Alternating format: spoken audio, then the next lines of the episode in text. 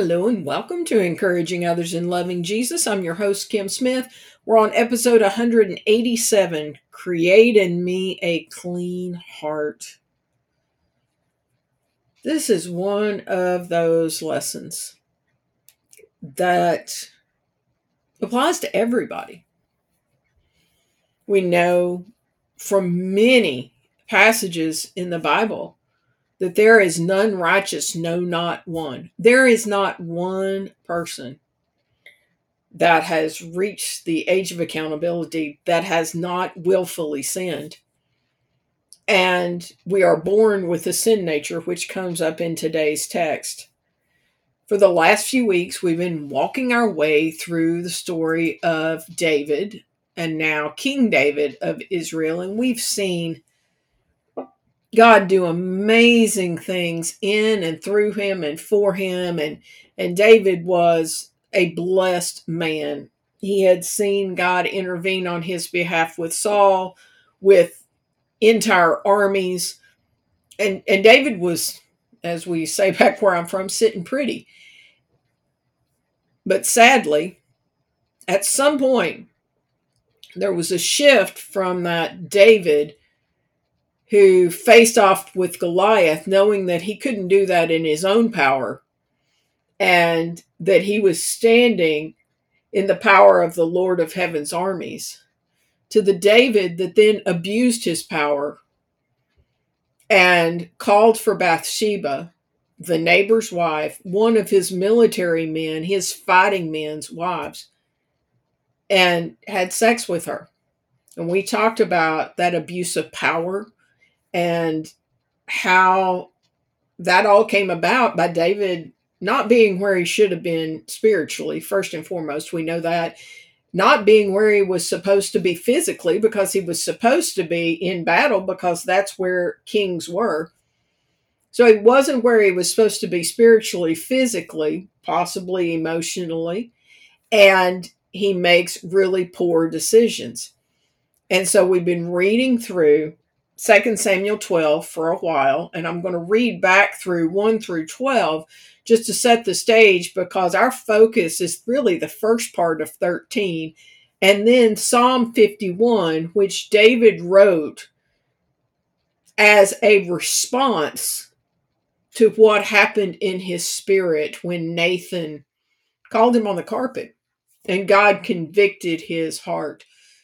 So let's roll into this and just see what God has in store for us, starting with verse 1 in 2 Samuel 12. So the Lord sent Nathan the prophet to tell David the story. There were two men in a certain town. One was rich and one was poor. The rich man owned a great many sheep and cattle. The poor man owned nothing but one little lamb he had bought. He raised that little lamb and it grew up with his children. It ate from the man's own plate and drank from his cup. He cuddled it in his arms like a baby daughter. One day, a guest arrived at the home of the rich man, but instead of killing an animal from his own flock or herd, he took the poor man's lamb and killed it and prepared it for his guest. David was furious. As surely as the Lord lives, he vowed, any man who would do such a thing deserves to die. He must repay, repay four lambs to the poor man for the one he stole and for having no pity. Then Nathan said to David, You are that man. The Lord, the God of Israel, says, I anointed you king of Israel and saved you from the power of Saul. I gave you your master's house and his wives and the kingdoms of Israel and Judah. If that had not been enough, I would have given you much, much more. Why then have you despised the word of the Lord and done this horrible deed? For you have murdered Uriah the Hittite with the sword of the Ammonites and stolen his wife. From this time on, your family will live by the sword because you have despised me by taking Uriah's wife to be your own. This is what the Lord says Because of what you have done, I will cause your own household to rebel against you. I will give your wives to another man before your very eyes. He will go to bed with them in public view. You did it secretly, but I will make this happen to you openly in the sight of all Israel. And that brings us up to David's response. So, as we walk through the remainder of the life of David, which will take us months. I have no doubt about it. We're going to see how God's promise to like mess with David's household is definitely going to come to bear. No doubt about it. Then we're going to see Solomon. And then we will see the divided kingdom that comes up after Solomon. And we're going to see over and over again where prophets come to the king, whoever the king is of that time, and when they rebuke the king, instead of humbly pouring their hearts out to God and repenting, in other words, turning, we're going to see them do the exact opposite of what we see David do in this text. David, as I proposed to you, David was not where he needed to be when he walked out onto that roof and saw Bathsheba.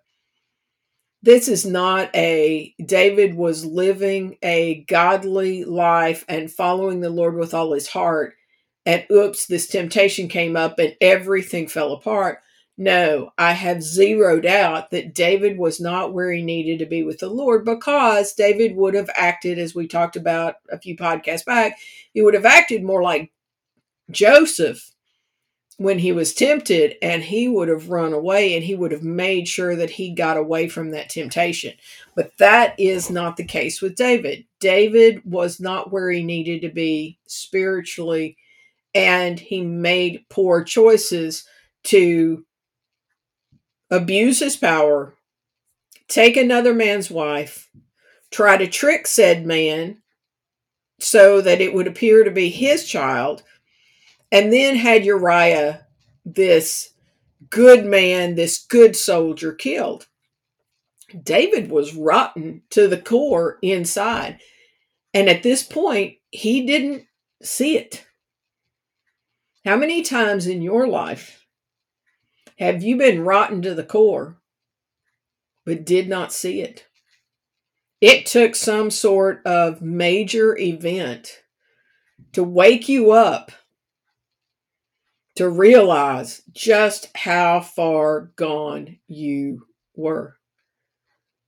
I was thinking at the end of last week about someone, I'm being very careful with the details, but someone who was obviously, in hindsight, in a bad space, a bad headspace, a bad emotional space but the world didn't know it until the per- this person did deeds that would cause shivers.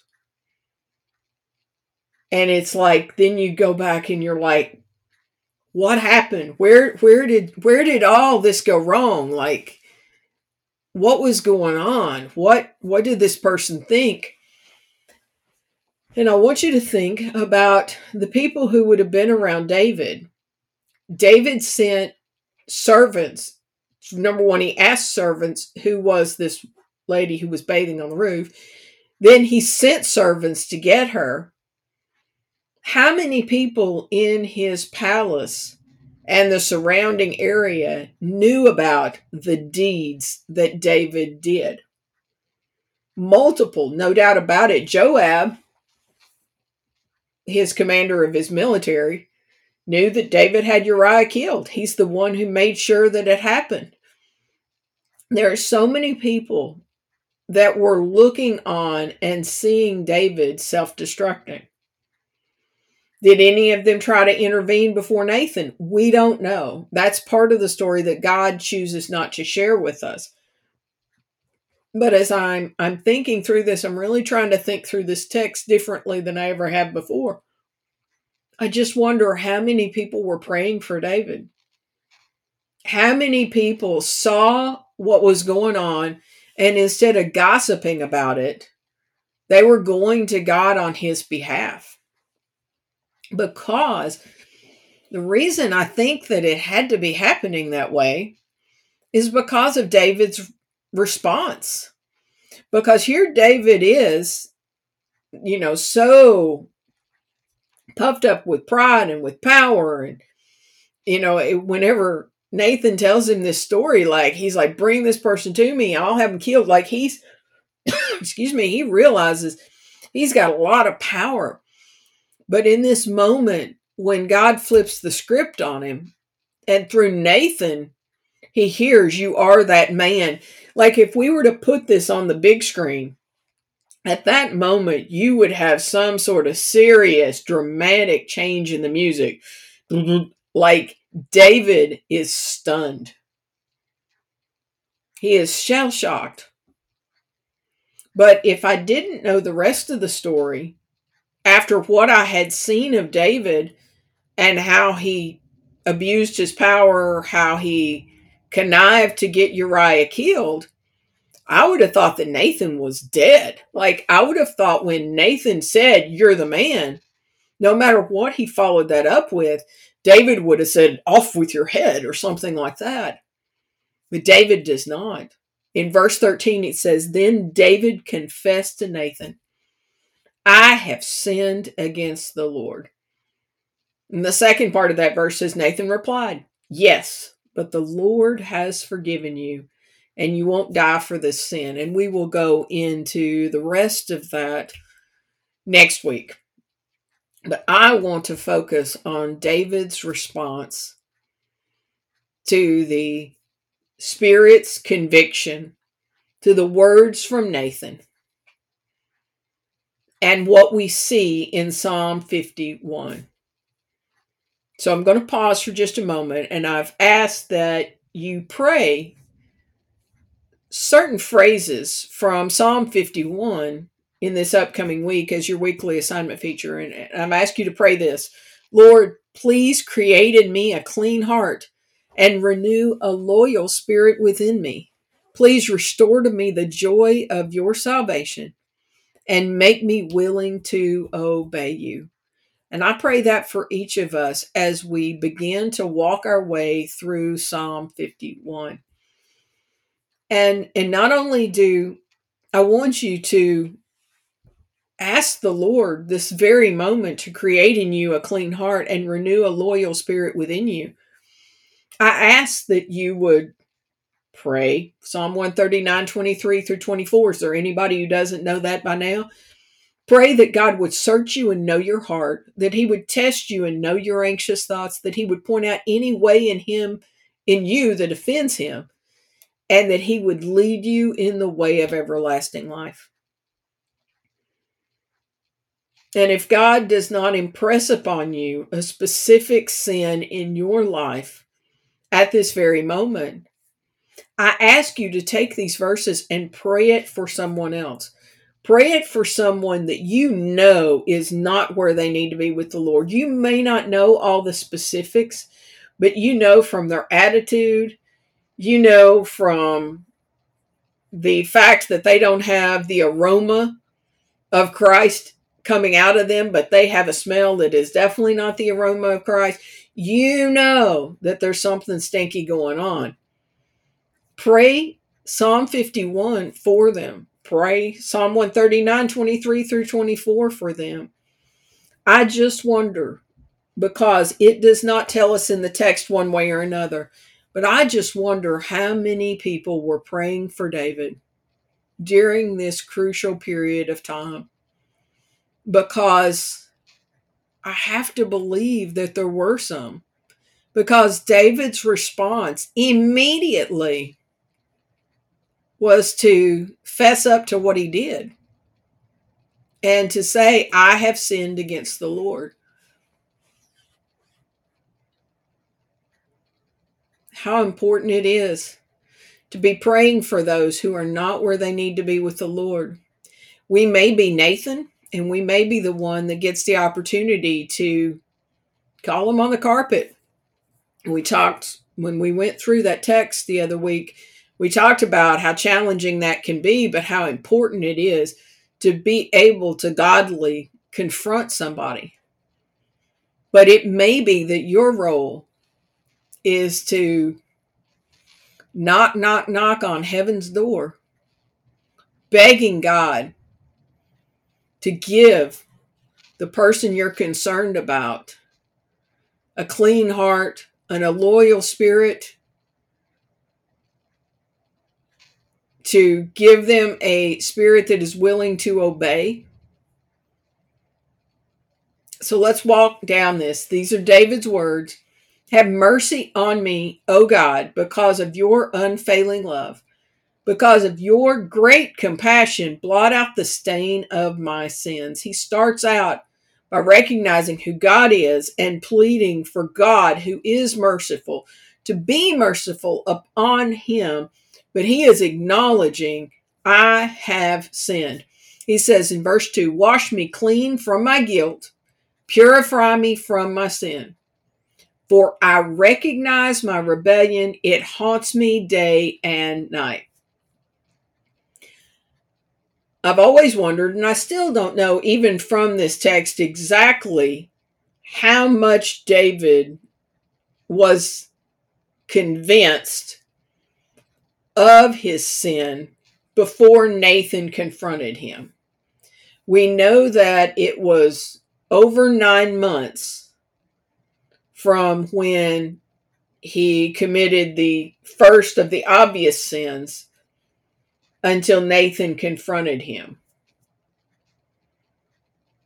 And I just, you just wonder was he blindly walking around thinking that he was above the law at that point? Or was God working in his heart the entire time? And when he says, For I recognize my rebellion, it haunts me day and night. You wonder if it haunted him before Nathan confronted him or if it just haunted him after Nathan confronted him. We may not know that this side of heaven.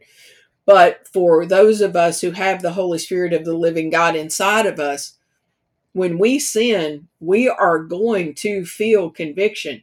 But if we continue to walk away and just keep trying to avoid that convicting we may very well be able to walk far enough that we do not feel that conviction in the same manner. Verse 4 Against you and you alone have I sinned. I have done what is evil in your sight. You will be proved right in what you say, and your judgment against me is just. For I was born a sinner, yes, from the moment my mother conceived me. And this does not mean that something was wrong about his conception. That's not what it's talking about. We're talking about the entire idea that we are born with the sin nature coming from Adam and Eve, you know, starting out in the very beginning of time.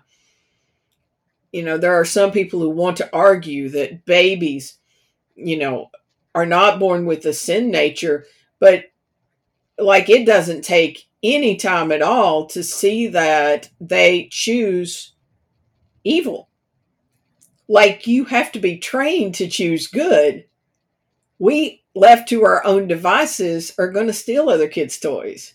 We're going to slap other people. We're going to do those type of things because it's part of our nature. It says, for, but you desire honesty from the womb, teaching me wisdom even there. Verse 7 Purify me from my sins and I will be clean. Wash me, and I will be whiter than snow. One of the most amazing verses in all of Scripture. Really, Psalm 51 is one of the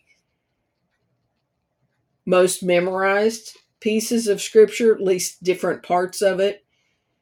To purify me from my sins, and I will be clean. Wash me, and I will be whiter than snow. By this point, David has come to the conclusion that he can't clean himself up, which is where we all have to get. We all have to get to a place where we can't work our way back to God or we can't work our way to God initially. We've got to bring our filthiness to Him and allow Him to clean us from the inside out. Verse 8 Oh, give me back my joy again. You have broken me. Now let me rejoice. Don't keep looking at my sins. Rem- remove the stain of my guilt. Verse 10, the most most memorized and most popular verse in chapter 51. Create in me a clean heart, O God. Renew a loyal spirit within me. David knew that he wasn't going to be cleaning up his own act. He knew that this was far beyond what he could just let me make these changes in my life. No, he needed God to transform his heart. The rebellion, the power hungriness, the lust, the possible greed, the hatred, whatever it might have been, he knew that he needed God to do a work. Verse 11, do not banish me from your presence and don't take your Holy Spirit from me. You've got to remember that in this time, traditionally the Spirit of God would come upon somebody for a specific task, but would not live inside of them as those who have a personal relationship with Jesus Christ. But David, he had the Spirit that stayed with him, but he he knew he had seen it with Saul. The Spirit had come upon Saul, and then the Spirit left Saul because Saul had made bad choices. And David's thinking, I just did the same exact thing. Please don't take your spirit from me. 12. Restore to me the joy of your salvation and make me willing to obey you. I somehow or another have missed this verse over the years, but I just love it. Like I remember the first part, I don't remember the second part. Restore to me the joy of your salvation. That I remember, but make me willing to obey you. It says, Then I will teach your ways to rebels, and they will return to you. In other words, when you clean me up, when you restore to me the joy of your salvation, when you make me willing to obey you, then I'm going to be an ambassador for you, and I am going to teach others to return to you and to follow you. 14. Forgive me for shedding blood, O God who saves. Then I will joyfully sing of your forgiveness. Unseal my lips, O Lord, that my mouth may praise you. Verse 16 You do not desire a sacrifice, or I would offer one. You do not want a burnt offering. The sacrifice you desire is a broken spirit. You will not reject a broken and repentant heart, O God. 17 is another of my favorite verses in this chapter. So, burnt offerings were part of the sacrificial system of the old old covenant but remember back to Saul what did Saul do Saul and God had this interchange through the prophet. And Saul, instead of obeying God, which God had been very clear, this is what I want you to do, instead, Saul kind of tried to make up his own map. And he says, But I, I sacrificed. And there's that famous phrase in that interchange to obey is better than sacrifice. And David, in this place in life, realized that. He wasn't trying to make amends for what he had done, he wasn't trying to do some sort of sacrifice. No, he was doing what is talked about in the New Testament of making his body a living sacrifice, holy and acceptable to God. That's what David was saying. Like the sacrifice you desire is a broken spirit.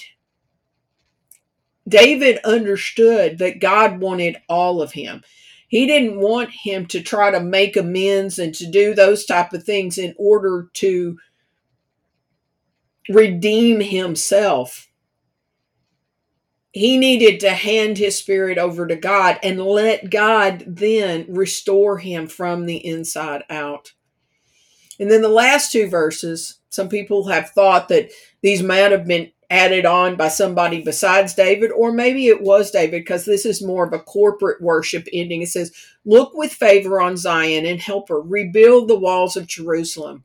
Then you will be pleased with sacrifices offered in the right spirit, with burnt offerings and whole burnt offerings. Then bulls will again be sacrificed on your altar. As I was preparing for this, I uh, had something happen. And it's something that hurt my heart. And something that really, I, I know beyond a shadow of doubt that God allowed me to be reminded of right before I recorded.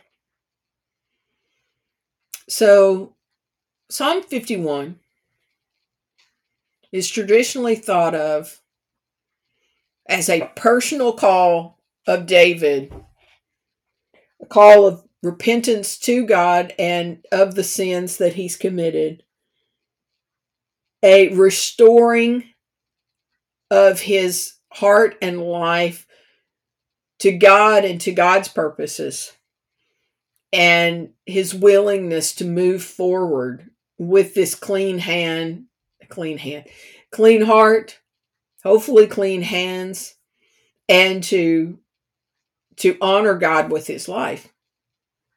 But what God revealed to me and reminded me is these verses can be prayed for another.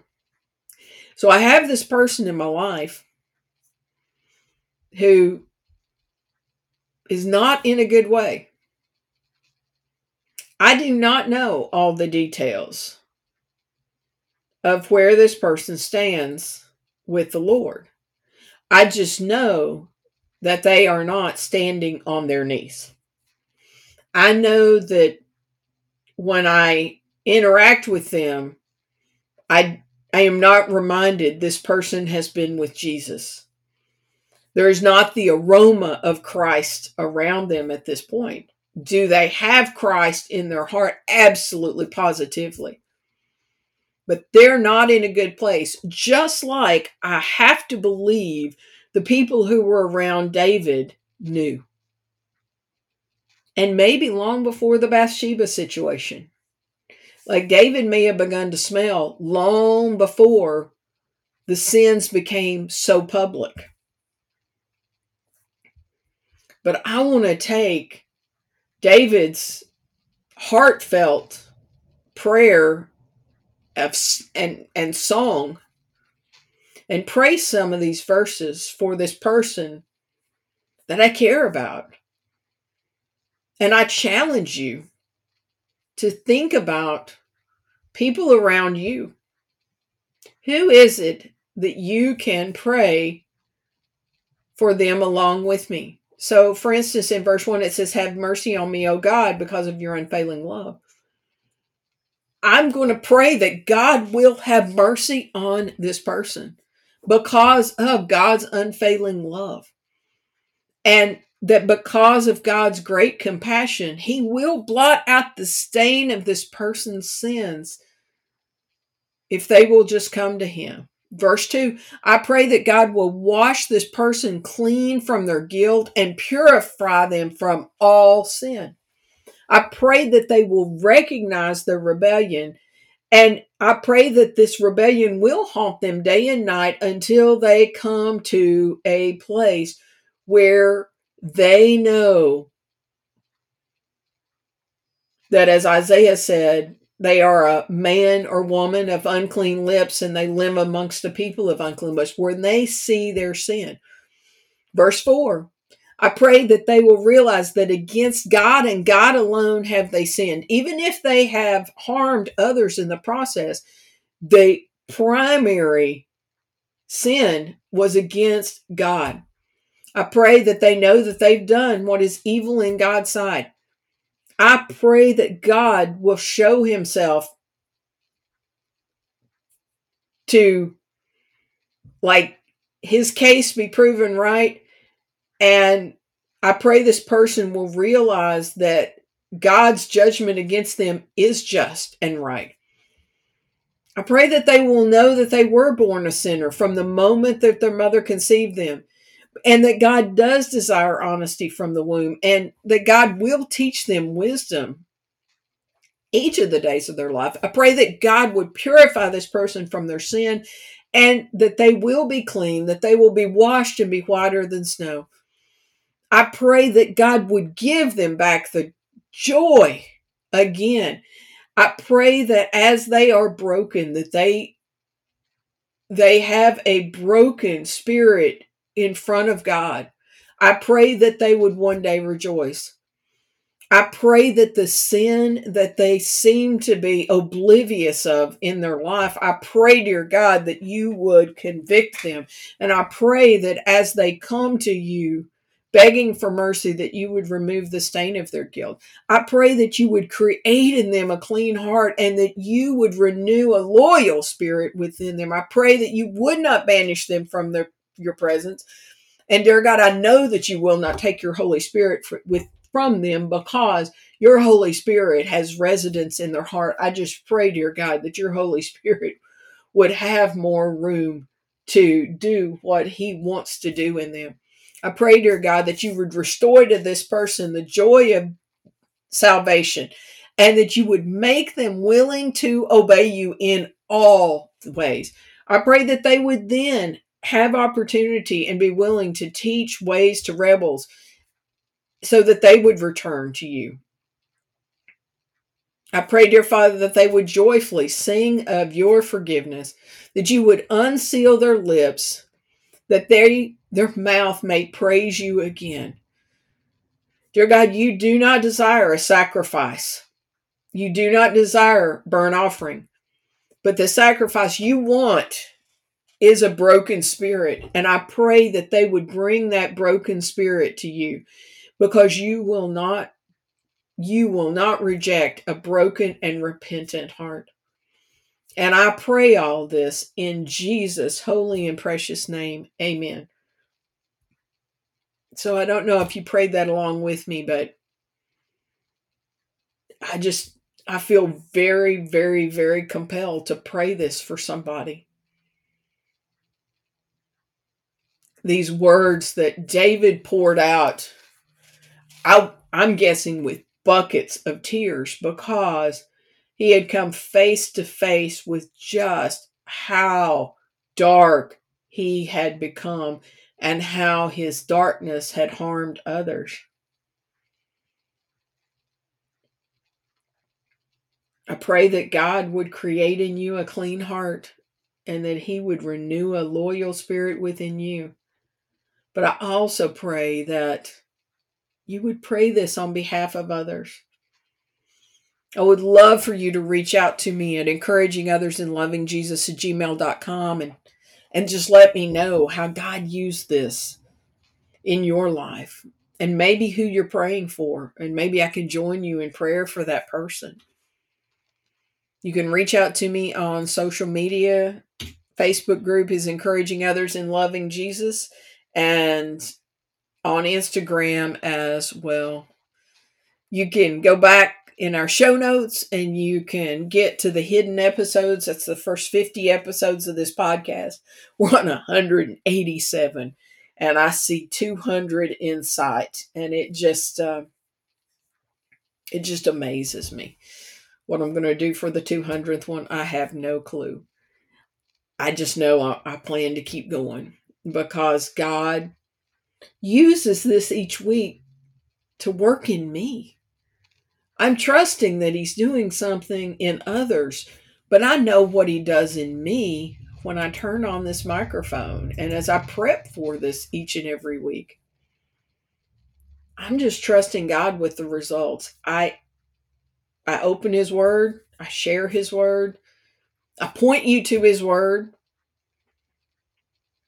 And he, the living word, may he do an incredible work in you.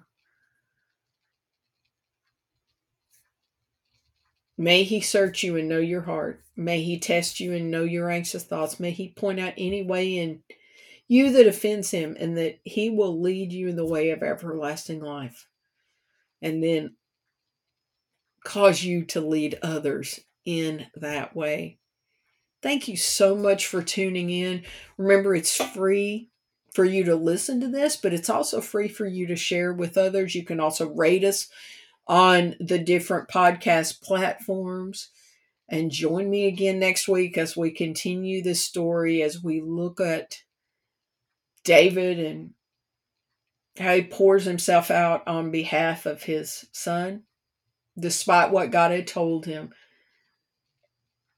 it's a it's one of those challenging lessons, but it also has a spark of hope in it as well. Thank you so much for tuning in. Invite others to join along with us.